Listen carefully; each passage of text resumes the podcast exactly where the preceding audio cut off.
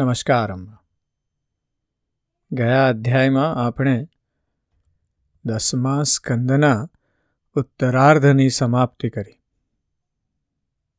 આજના અધ્યાયથી આપણે અગિયારમા સ્કંદની શરૂઆત કરવી છે. દસમા સ્કંદના ઉત્તરાર્ધના અંતમાં આપણે ભગવાનના લીલા વિહારની વાત સાંભળી છે. આપણે એ પણ સાંભળ્યું કે જ્યારે બ્રાહ્મણના મૃત બાળકોને લાવવા માટે ભગવાન શ્રીકૃષ્ણ અને અર્જુન બે જ્યારે વૈકુંઠ લોકમાં પહોંચ્યા છે, ત્યારે ભગવાનને પોતાના દ્વારા જ સંકેત મળી ચૂક્યો છે કે હવે આપણી લીલા આટોપવાનો સમય થઈ આવ્યો છે. બીજી, આપણે એ પણ વાત સાંભળી સુખદેવજી દ્વારા એક ઈશારો મળ્યો છે કે યદુવંશને બ્રાહ્મણોનો શાપ મળવાનો છે. અને એ તરફ હવે આપણે આ સ્કંદમાં જવાના છીએ. આ સ્કંદના પહેલા અધ્યાયમાં આપણે યદુવંશીઓને ઋષિઓએ શ્રાપ કેમ આપ્યો? તેની વાત સાંભળવી છે અને આ સ્કંદનો અંત જે છે, તે આપણને ભગવાન શ્રી કૃષ્ણના સ્વધામ ગમન તરફ લઈ જવાનો છે. એટલે હવે આપણે એ તરફની ગતિ ચાલુ કરી છે વ્યાસપુત્ર, ભગવાન શ્રી સુખદેવજી કહે છે, પરીક્ષિત ભગવાન શ્રીકૃષ્ણએ બલરામજી અને અન્ય યાદવો સાથે મળીને અનેક દૈત્યોનો સંહાર કરીને કૌરવો અને પાંડવોમાં અત્યંત પ્રબળ કલહ ઉત્પન્ન કરાવીને પૃથ્વીનો ભાર ઉતારી દીધો.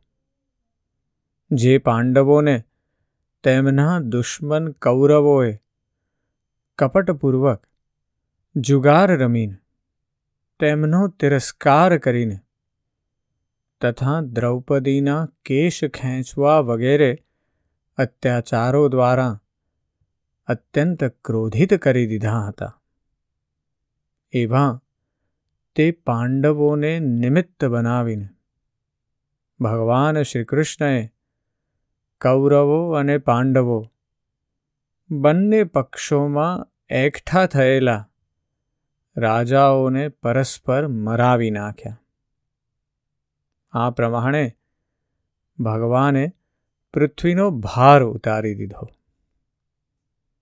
અપ્રમેય સ્વરૂપ ભગવાન શ્રી કૃષ્ણએ પોતાના બાહુબળથી રક્ષાયેલા એવા યાદવો દ્વારા પૃથ્વીને ભારરૂપ એવા રાજાઓ અને તેમના સૈન્યનો વિનાશ કરીને એવો વિચાર કર્યો કે અરે, આ યાદવકુળ જે અન્ય કોઈનાથી પણ જીતી શકાય એવું નથી.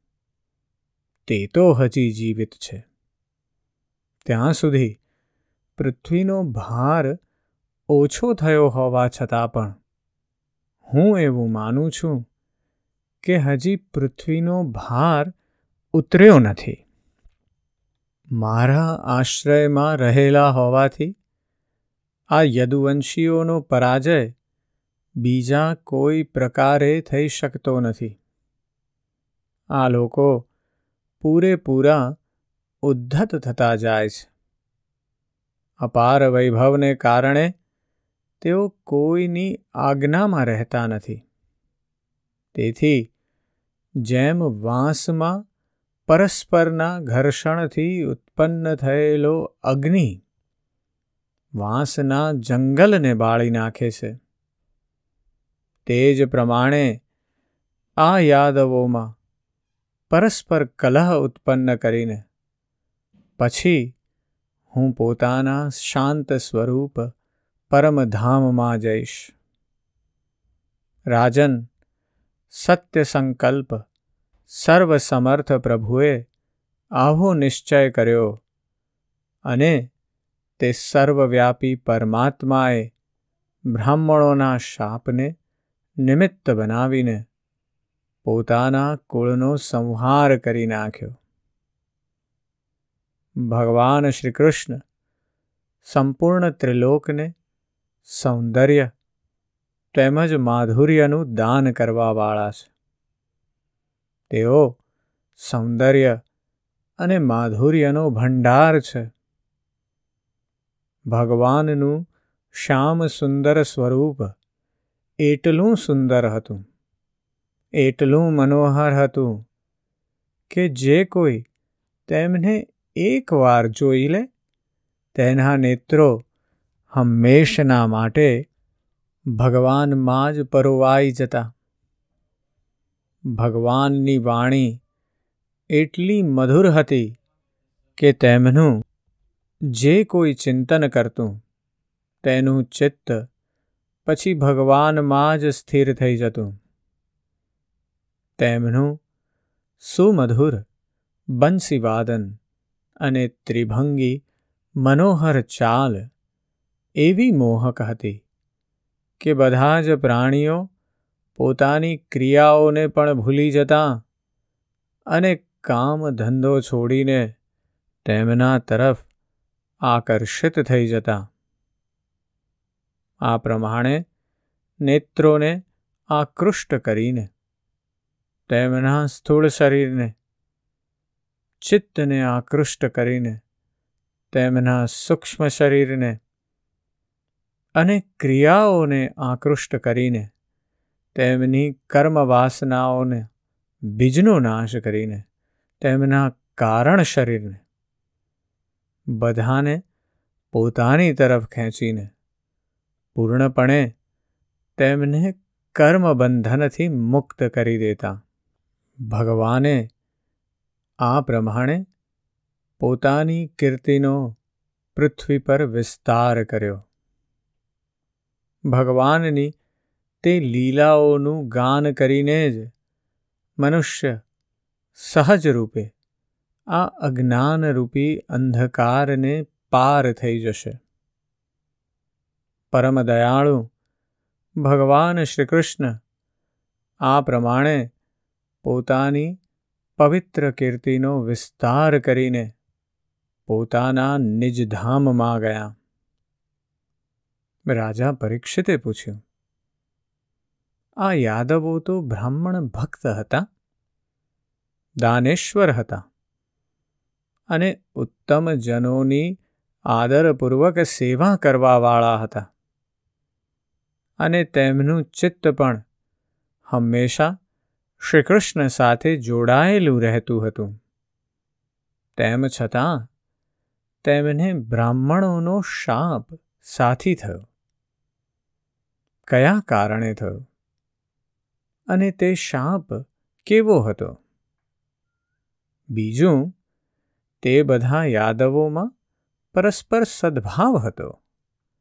તેમ છતાં, તેમનામાં એવો ભેદભાવ કેમ ઉત્પન્ન થયો? અને આપસમાં ફૂટ કેમ પડી? આ બધું આપ મને કહેવાની કૃપા કરો. શ્રી સુખદેવજીએ કહ્યું, ભગવાન શ્રીકૃષ્ણનો શ્રી વિગ્રહ સમગ્ર સૌંદર્યનો સમૂહ હતો.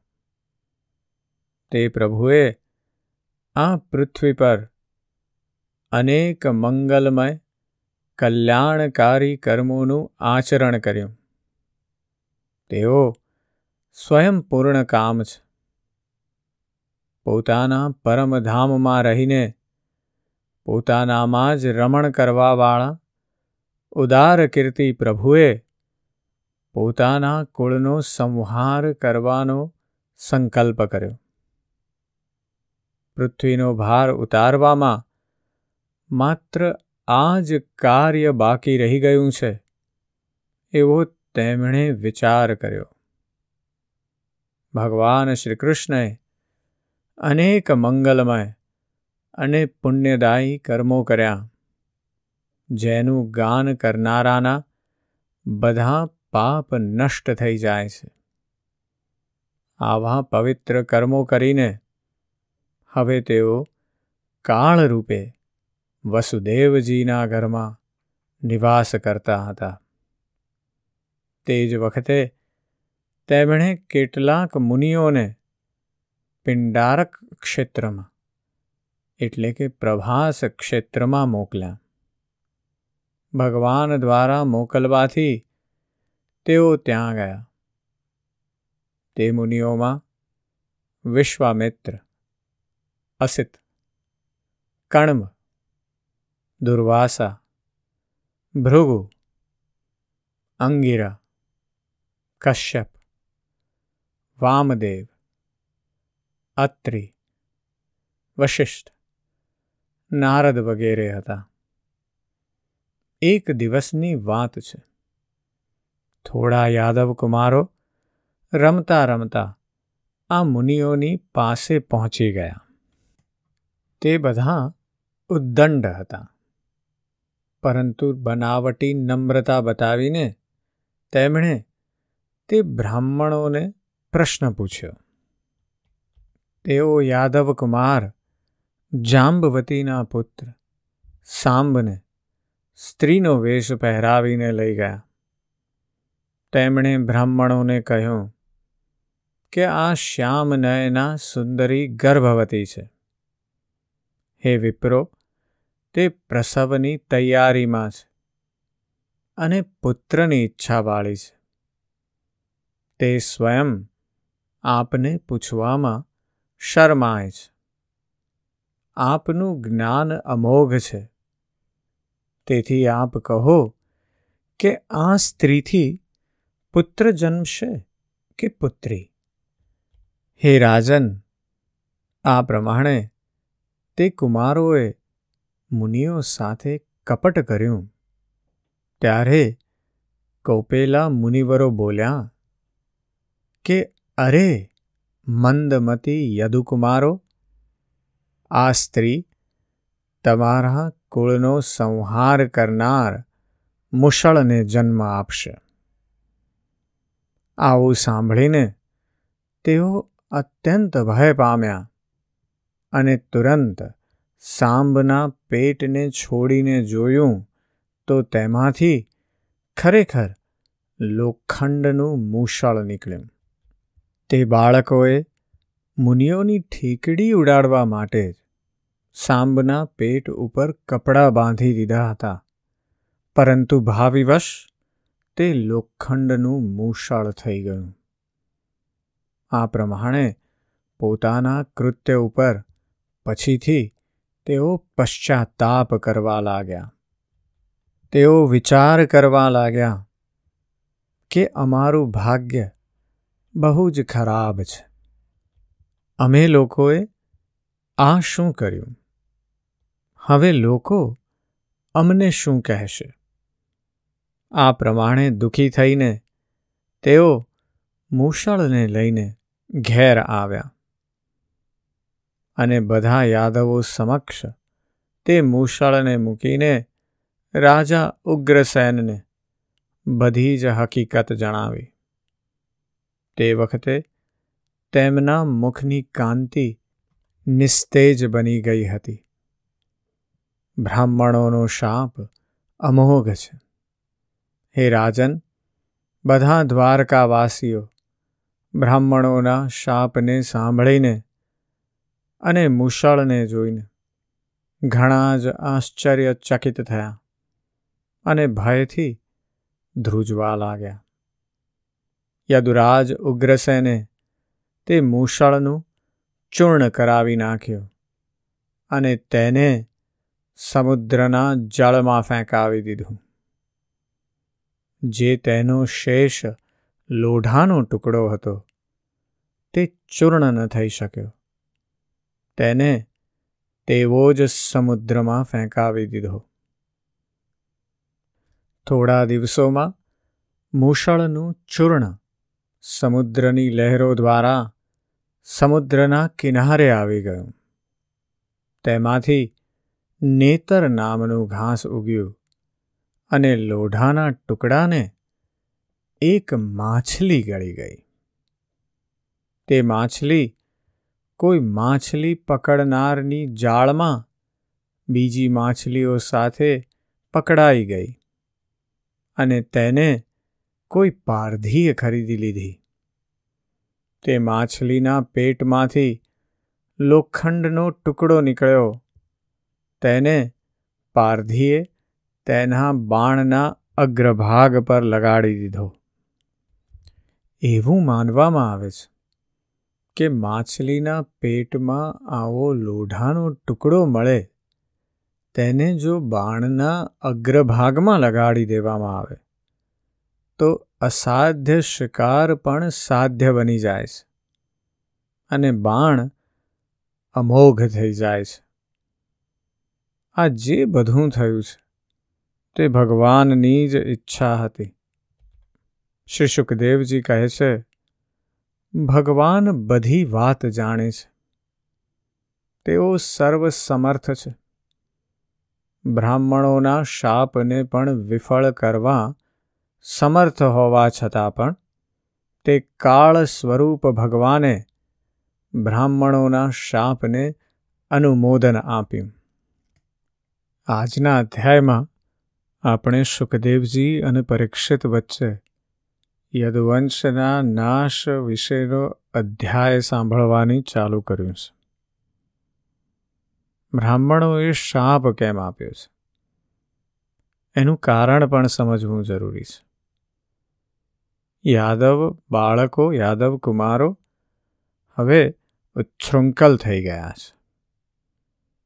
કારણ કે કોઈ શત્રુ એવો રહ્યો નથી. જ્યારે આપણી આસપાસ કોઈ શત્રુ ન હોય, ત્યારે આપણી સાચી પ્રકારની વૃત્તિઓ બહાર આવે છે. એમાંની ઘણી બધી વૃત્તિઓ જે નેગેટિવ હોય છે, એ ત્યારે જ બહાર જોવા મળે છે.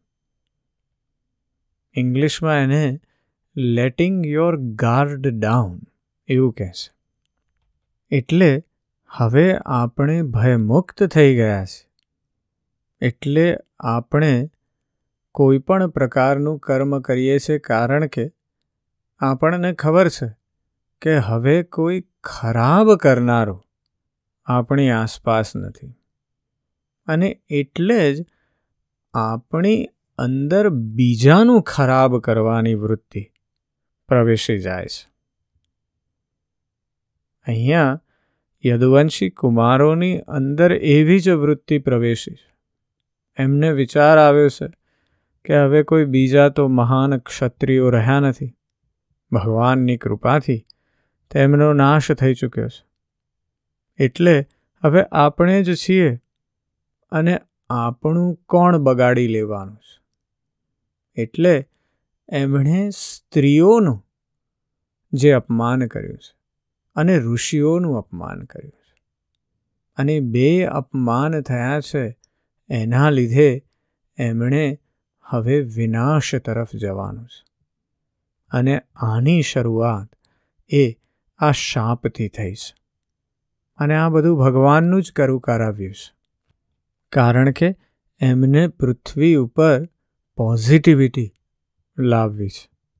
પૃથ્વી ઉપર જે બેલેન્સ બદલાઈ ગયું હતું. નેગેટિવ તરફ જે પેન્ડુલમ જતું રહ્યું હતું, એ અત્યારે માત્ર યદુવંશીઓ હોવાથી હજી પણ થોડું નેગેટિવ તરફ છે.